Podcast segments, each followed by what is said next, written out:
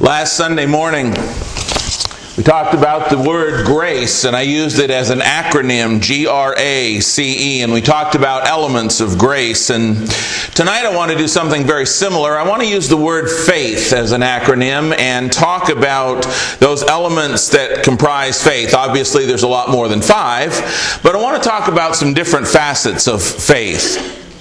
We know one of the verses that we quote a lot, that we refer to a lot, we know that faith comes by hearing and hearing by the Word of God. We understand that from Romans chapter ten and verse seventeen. Knowing that very verse helps us to understand that there is no such thing as blind faith. If it's blind, it's not faith. Faith comes by hearing, and hearing by the Word of God. The more we hear of God's Word, the more faith we have in Him, but we don't just blindly believe anything and everything.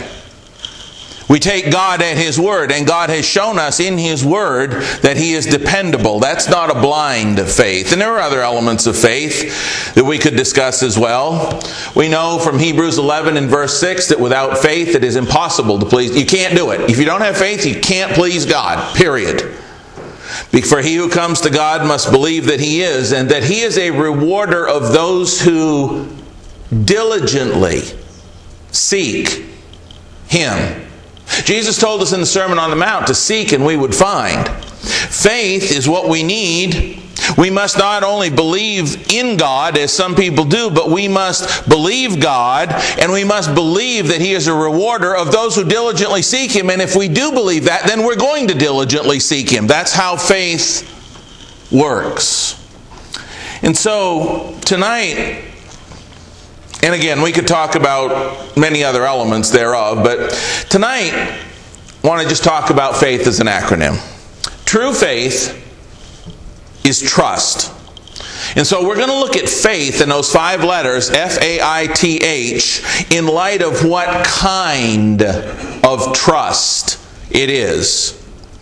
Faith is first and foremost a trust that is full.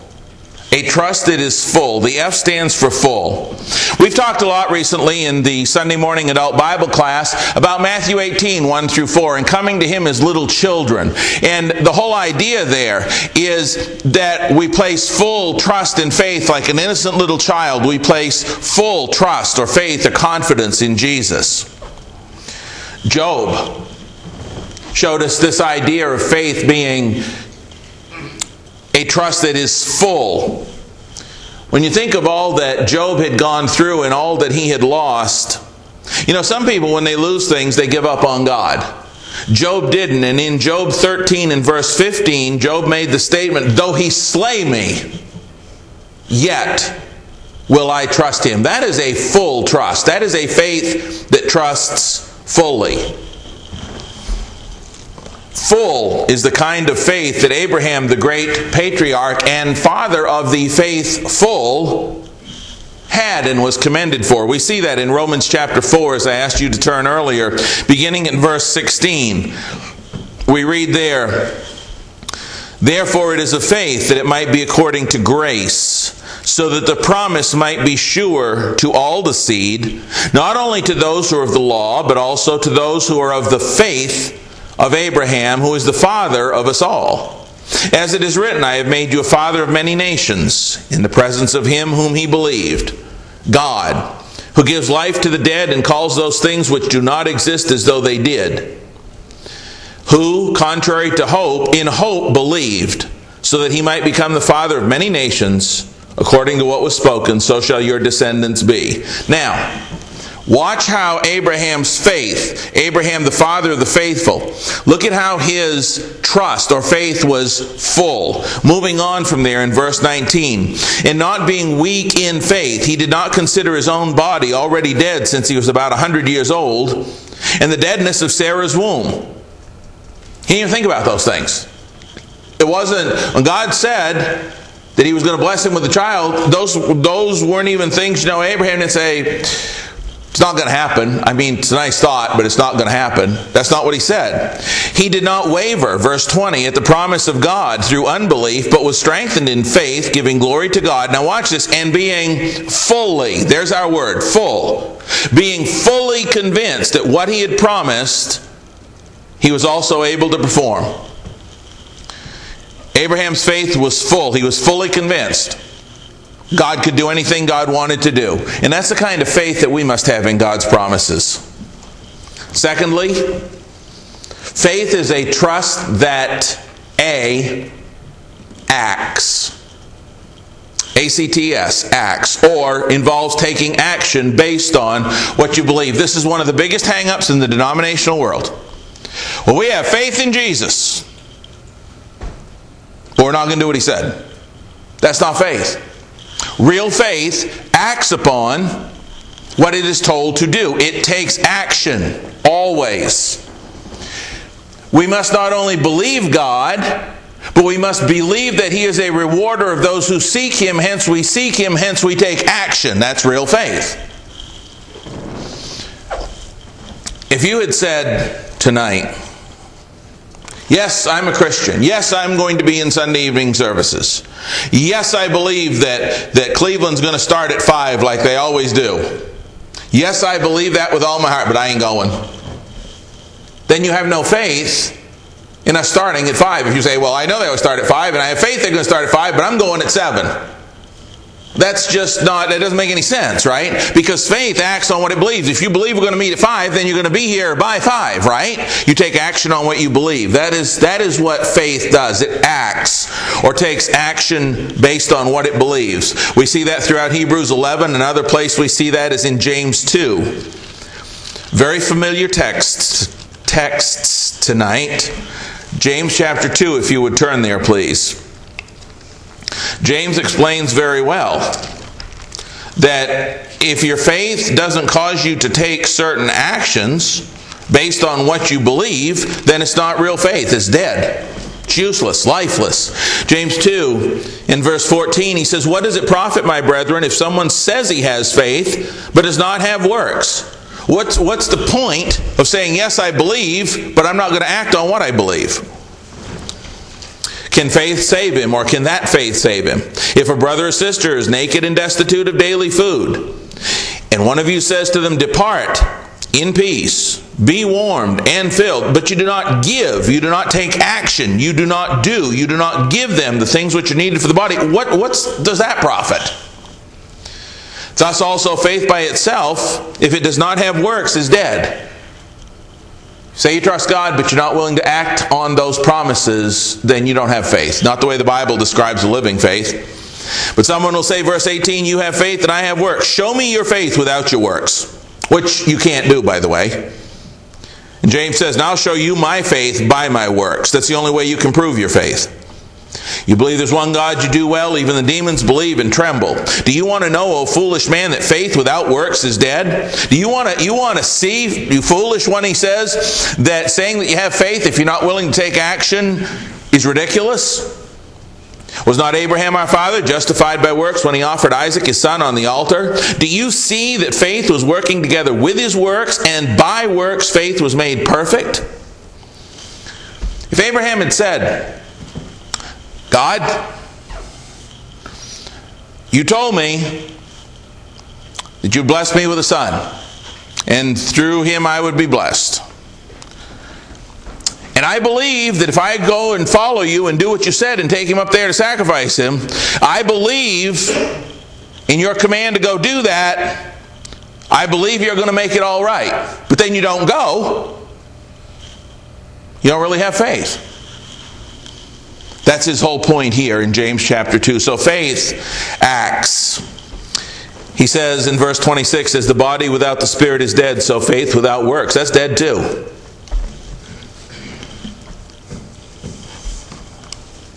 To say I have faith in God and yet not do what he says shows that I do not have the faith in God as God defines it. That's true whether we're talking about repentance and baptism for the forgiveness of sins. If God says, this is what you got to do to be forgiven, say, well, I trust God, I have faith in God, but you don't do it. You don't have faith in God the way God defines it. The same thing comes to evangelism for the expansion of his kingdom. Same thing comes to assembling for worship with the church of God's choice, or singing with grace in our hearts to the Lord, or anything else. If we take him at his word, we need to act on it. Faith is thirdly a trust that is I invincible. A trust that is invincible, or put another way, can overcome any earthly obstacle. As we think of faith being invincible, might think of that shield of faith from Ephesians chapter six. And in verse sixteen, it says there, above all, above all those other elements of armor that he talks about, he says, above all, taking the shield of faith with which you will be able to quench all the fiery darts of the wicked one. All the fiery darts. He said, your shield of faith can do that. Your shield of faith is invincible. Now, when I was researching for the Shoto Hills marriage seminar back in November, their theme was the full armor of God. And while doing some research, I ran across uh, some articles and some work by a gentleman named David Penley. And I just want to share a couple of paragraphs with you. He says, speaking of that shield of faith that Paul mentions in Ephesians six, he says, the type of shield Paul mentions in Ephesians was carried by foot soldiers. It was large and oblong, covering the soldier's entire body from the top of his head to his feet. Behind it, a soldier's front was completely protected. The shield was necessary to protect a soldier from what Paul referred to as flaming arrows or fiery darts, depending on your version. The enemy would shoot great waves of arrows at the soldiers that had been dipped in a flammable substance and set on fire. You know, if you've ever seen some of these movies, you know, sometimes when they were lining up and they were getting ready and they were they were fighting in medieval times, these great waves of arrows, all the archers would shoot at once, hoping to hit something over there. And this is what he's talking about, is these waves of arrows would come that had been dipped in a flammable substance and set on fire. The Roman shields, Mister Penley continues, were not only so large that they would cover the body and protect him from being pierced by the arrows, but they also were so thick the arrows would sink into them and the flames would be extinguished. These shields were made of layers of wood sealed together, covered with leather, and held together by iron. Those things must have weighed. One Roman soldier after a battle wrote of discovering two hundred twenty extinguished arrows sticking in his shield, yet he was unharmed. Paul tells us that faith protects us like this large shield. It keeps us from being pierced and burned, no matter how fierce Satan's attacks may be. Romans chapter eight comes to mind. Please turn there. The eye, it's a trust that makes us invincible, as it were. Invincible, not that we can't die, because we certainly can physically, but if our faith grows and is all it should be, it does not diminish our hope no matter what we're, what Satan fires at us. Romans eight, beginning in verse thirty-one, what shall we say then to these things? If God is for us, who can be against us? He who did not spare his own son, but delivered him up for us all, how shall he not with him also freely give us all things? Who shall bring a charge against God's elect? It's God who justifies. Who's the one who condemns? It is Christ who died, and furthermore is also risen, who is even at the right hand of God, who makes intercession for us. Who shall separate us from the love of Christ? And he starts talking about what we could classify as some of those fiery darts. Shall tribulation? Anybody here never had any tribulation in their life? It comes. Sometimes it comes in waves. Sometimes it comes in fiery waves. Shall tribulation or distress? Some of us may be distressed tonight. Or persecution or famine. Probably not many of us on the famine side. Or nakedness, or peril, or sword, as it is written, for your sake we are killed all day long, we are counted as sheep for slaughter, yet in all these things we are more than conquerors through him who loved us. The thing is, is if we truly take God at his word, and take every word of God as something that we can trust, and we continue to, to layer up that shield of faith, it is a trust that helps us to be invincible when it comes to the fiery darts that Satan hurls at us in this life. Faith is fourthly, T, a trust that is total or totally independent of earthly circumstances.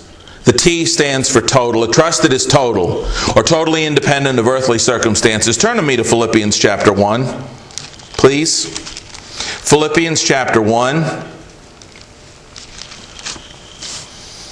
A trust that is totally independent of earthly circumstances.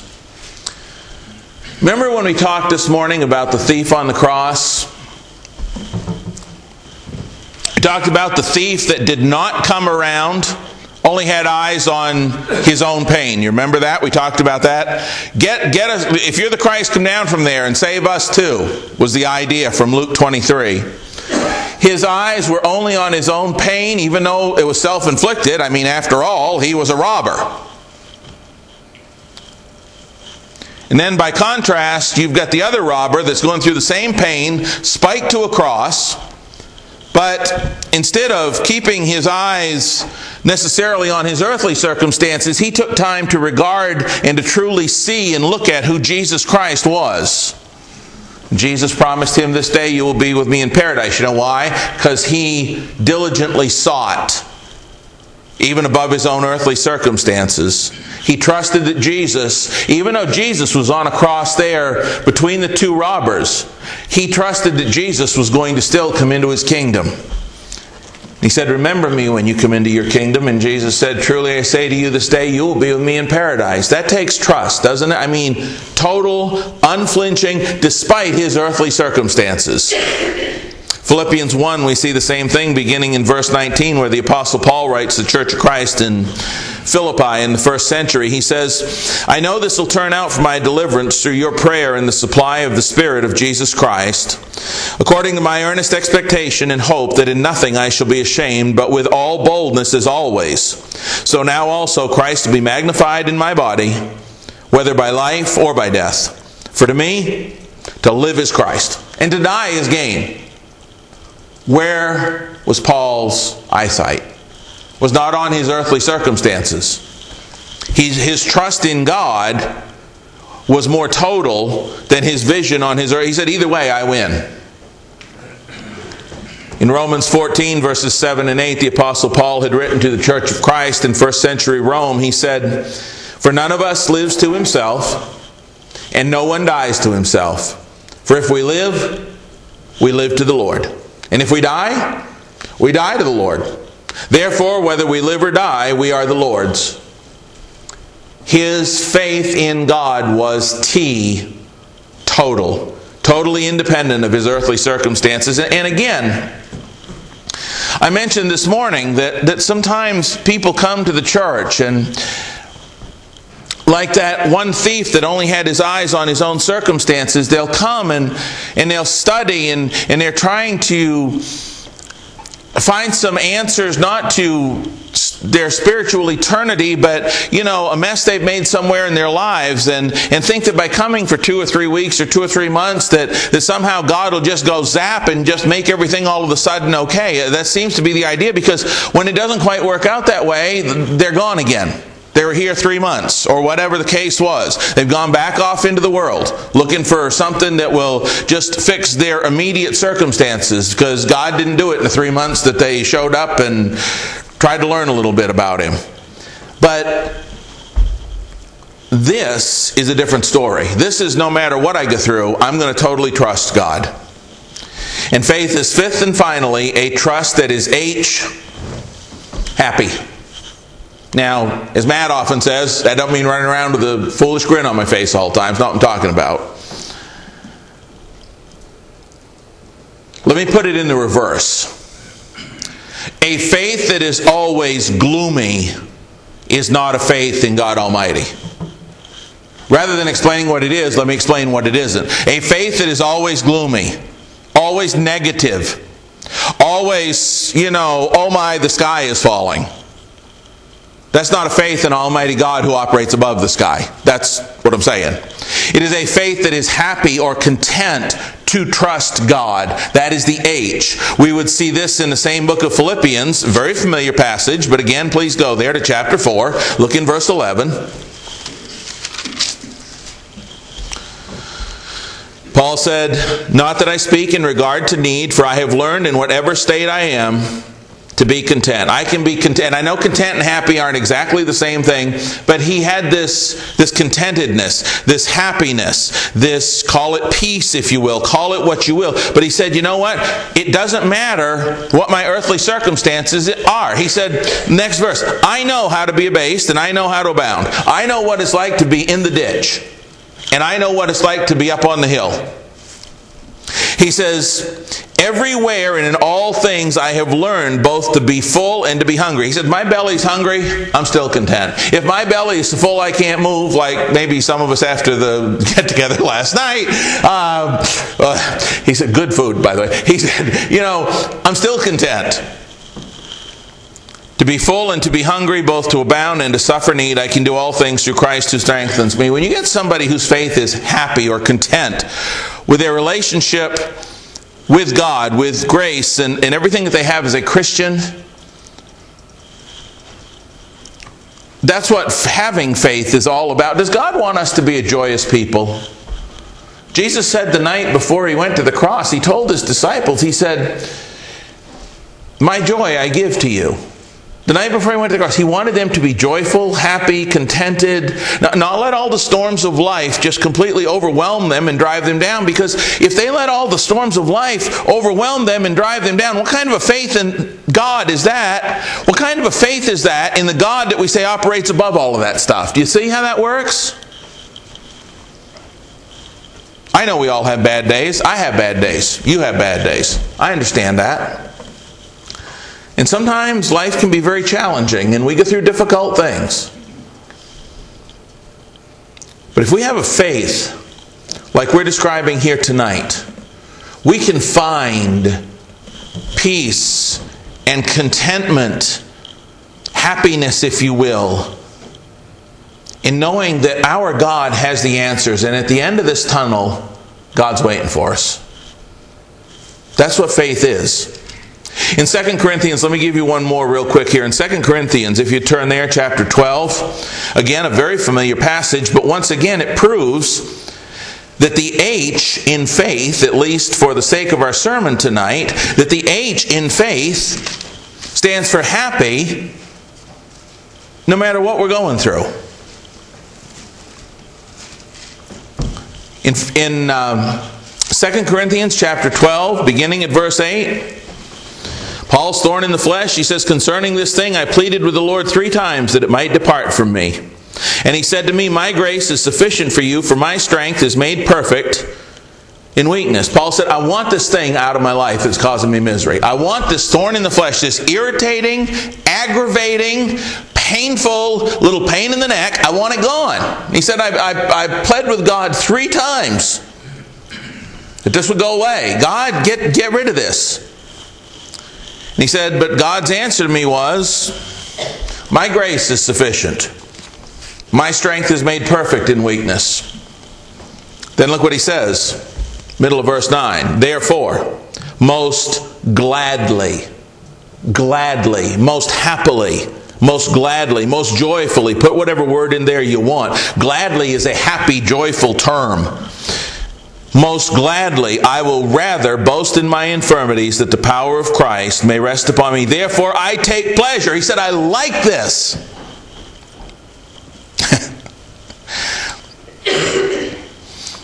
There's a really dumb commercial on T V. Well, there's more, there's a whole bunch of them, but the one that comes on for against cable, if you like cable, it's like liking wet grocery bags and overstuffed trains. You all, how many have seen that? I, we have cable, by the way, but I still have to laugh even though they're making fun of me. It's just a comical commercial. But these people are all, one thing, it works with the sermon. These people are all happy in these horrible situations, right? The grocery bags break. It's like, yes, I'm so happy. What I want for us to understand, and maybe next time you see that commercial, think about it. God wants us to be glad even when the bottom falls out. God explains here, or Paul explains to us by divine inspiration, he says, most gladly I will rather boast in my infirmities. I will, I will be taking pleasure in infirmities, reproaches, needs, persecutions, and distresses for Christ's sake. For when I am weak, then I am strong. God's power is made perfect in weakness. When we go through those tough times and we keep our faith, and it's all that God wants for it to be, we show God's power and strength to the rest of the world that would crumple under that same pressure. So tonight, I have a couple of questions. Is your faith truly full, active, invincible, total, and happy? Is it? Such biblical faith as we have discussed is well summed up in our closing text of Hebrews thirteen, verses five and six, wherein it says, "Let your conduct be without covetousness. Be content with such things as you have.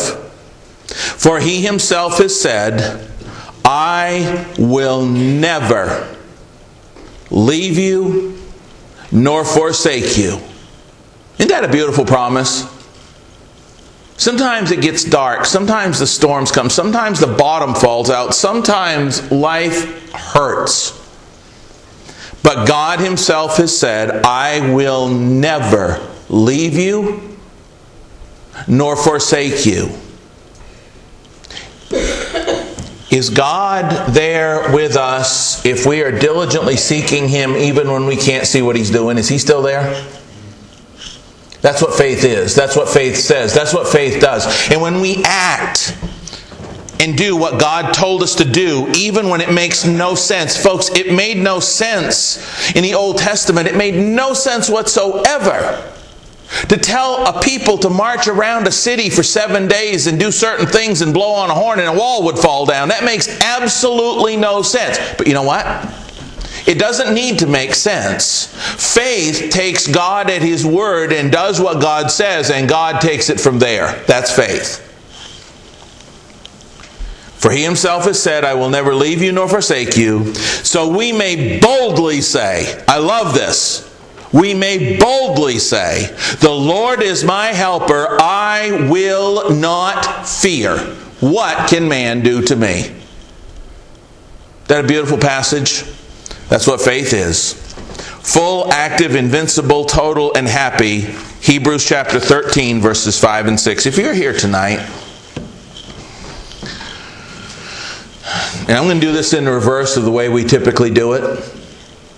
If you're here tonight, and you're a Christian, because the vast majority of us are. Is your faith lacking any of those things? Think, take a minute and think about it. Don't just think, oh, he's done early, we can get out ten minutes. Think about it. Is your faith truly all of those things? Because that's what faith is. Are you happy tonight? Are you contented? Is your trust in God total? Is it full? Have you slipped up somewhere and you wonder maybe about the love of God or the grace of God, or you need his forgiveness, or, or any of those types of things? If you need, you need your faith strengthened. And we're going to give an invitation here in just a moment, and we'd love to pray with you. If you want to sit down and study, if you want to sit down and talk about the scripture or struggle or something that you're having, if we can help you to have a stronger faith in any of those five areas, or if you're somebody who's never obeyed the gospel and became a Christian, you need to do that, because when God says, this is what you need to do, if we truly have faith, then that's what we're going to do. By faith, Noah built an ark. By faith, Abraham went. By faith, you know Hebrews eleven. And by faith, when God says, this is how you're saved, that's how you need to do it, or you don't have faith in God. It's really not rocket science. If it was, I wouldn't be doing it. If you have a need, will you please come to the front as we stand and sing?